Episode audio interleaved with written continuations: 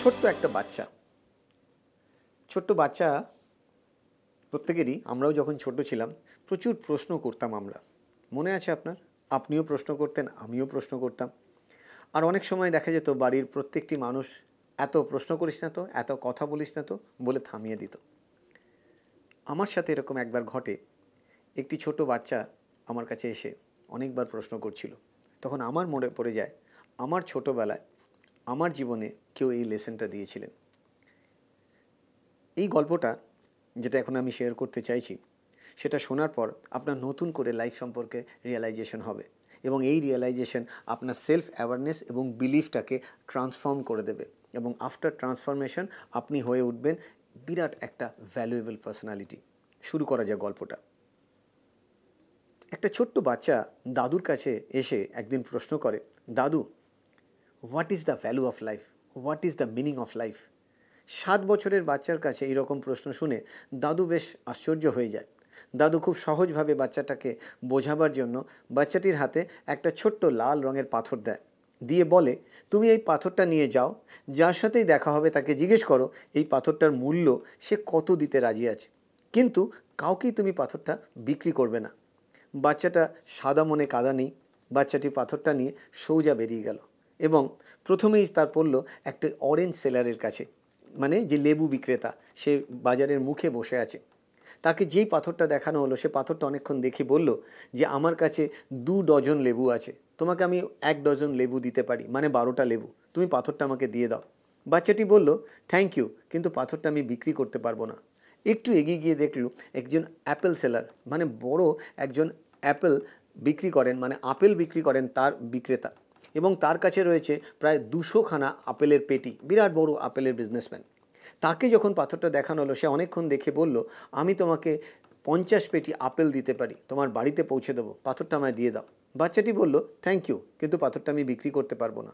আরেকটু এগিয়ে গিয়ে বলল, দেখল, একটি সোনার উপো কেনা বেচা করার দোকান মানে জুয়েলারি শপ সেই শপে গিয়ে যখন সে পাথরটি দেখাল জুয়েলার এক্সপার্ট যিনি সোনার উপর কেনা বেচা করেন, তিনি অনেকক্ষণ ধরে পাথরটা দেখে বললেন যে, এই পাথরটার জন্য আমি তোমাকে টেন থাউজেন্ড রুপিস দিতে পারি মানে দশ হাজার টাকা। তুমি পাথরটা আমাকে দিয়ে দাও। বাচ্চাটি বলে থ্যাংক ইউ কিন্তু পাথরটা আমি বিক্রি করতে পারব না। আরও কিছু দূর যাওয়ার সময় বাচ্চাটা টোটালি কনফিউজড হয়ে যায়। ও বুঝতেই পারছে না কী ঘটনা ঘটছে। কিছু দূর যাওয়ার পর সে দেখে একটি দোকান, যেটা মেইনলি বিখ্যাত হচ্ছে স্টোন কেনা বেচা মানে স্টোন সেলার। বাচ্চাটি দোকানে ঢোকার পর দোকানের যে মালিক তাকে ওই পাথরটা দেখায়। পাথরটা দেখা মাত্র ভদ্রলোক দেখে কীরকম যেন হয়ে যান এবং ভদ্রলোক একটা লাল কাপড়ের ওপরে পাথরটা রেখে কাঁদতে কাঁদতে বলতে থাকেন, এই পাথর তুমি কোথা থেকে পেলে? এই পাথরের যা মূল্য, এই পাথরের মূল্য দেওয়ার ক্যাপাসিটি আমার নেই। আমি সারা জীবনের অর্জিত পয়সা দিয়ে দিলেও এই পাথর আমি কিনতে পারব না। এই পাথর তো প্রাইসলেস এই পাথর তুমি কোথায় পেলে? বলে ওই ভদ্রলোক কাঁদতে থাকলেন। ওর ওই কান্না দেখে বাচ্চাটা টোটালি কনফিউজড ওই পাথরটা নিয়ে এসে ছুটতে ছুটতে বাড়িতে এসে দাদুর কাছে পুরো স্টোরিটা শেয়ার করলেন। দাদুকে শেয়ার করার পর দাদুকে বললেন, কি হচ্ছে দাদু? দাদু বাচ্চাটির মাথায় হাত দিয়ে বললেন, এটা আর কিছুই নয়। তুমি ভালো করে দেখো। প্রথমে যে লেবু বিক্রেতা, সে পাথরটাকে ততটাই ভ্যালু দিতে পারল যতটা তার ভ্যালু দেওয়ার ক্যাপাসিটি আছে। যে আপেল বিক্রেতা, সে ততটাই ভ্যালু দিল।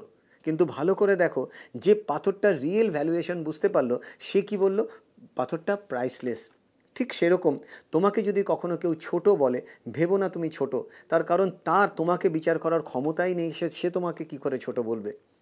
আমার বক্তব্য একটাই, আপনি কিন্তু প্রাইসলেস আপনি জীবনের যেখানেই থাকুন না কেন, যে সিচুয়েশনেই থাকুন না কেন, আপনার ভ্যালুয়েশন অন্য কেউ করে দেবে না। আপনার ভ্যালুয়েশন আপনি নিজে করবেন। আয়নার সামনে যান, একবার নিজের দিকে তাকিয়ে বলুন I am priceless yes you are priceless and I know আপনার জীবনেও ঠিক এই পাথরের মতন রিয়েল ভ্যালুয়েশন দেওয়ার লোক কোনো না কোনো জায়গায় ওয়েট করছে। ঠিক আপনাকে তিনি খুঁজে নেবেন এবং আপনার মূল্যায়ন হবেই হবে। নিজের ওপর আত্মবিশ্বাস রাখুন, নিজে স্মাইল করুন, আয়নার সামনে দাঁড়িয়ে বলুন I am priceless I know you are priceless ভালো থাকবেন, নিজের মূল্যায়ন নিজে করুন। জীবনে অনেক সফল থাকুন।